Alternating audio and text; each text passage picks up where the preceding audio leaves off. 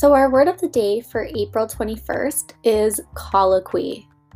Colloquy is spelled C O L L O Q U Y. Colloquy, well, I said it wrong. Colloquy is a noun, which means it's a person, place, or thing, and in this case, it's a thing. A colloquy is an intense or serious conversation.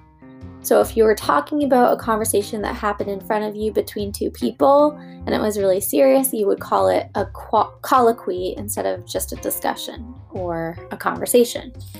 Um, colloquy actually is related to other words you might know, like colloquial or eloquent or ventriloquism. All of them have that L O Q U sort of sound in them, somewhere in them. And that comes from loqui, which is a Latin word that means to speak. So that means that all of those words that have that root in them are related to speech or conversation. So if I were to use colloquy in a sentence, I might say, the students waited while the teachers engaged in a colloquy in the hallway. Okay, so hopefully that's a new and interesting word for you today colloquy.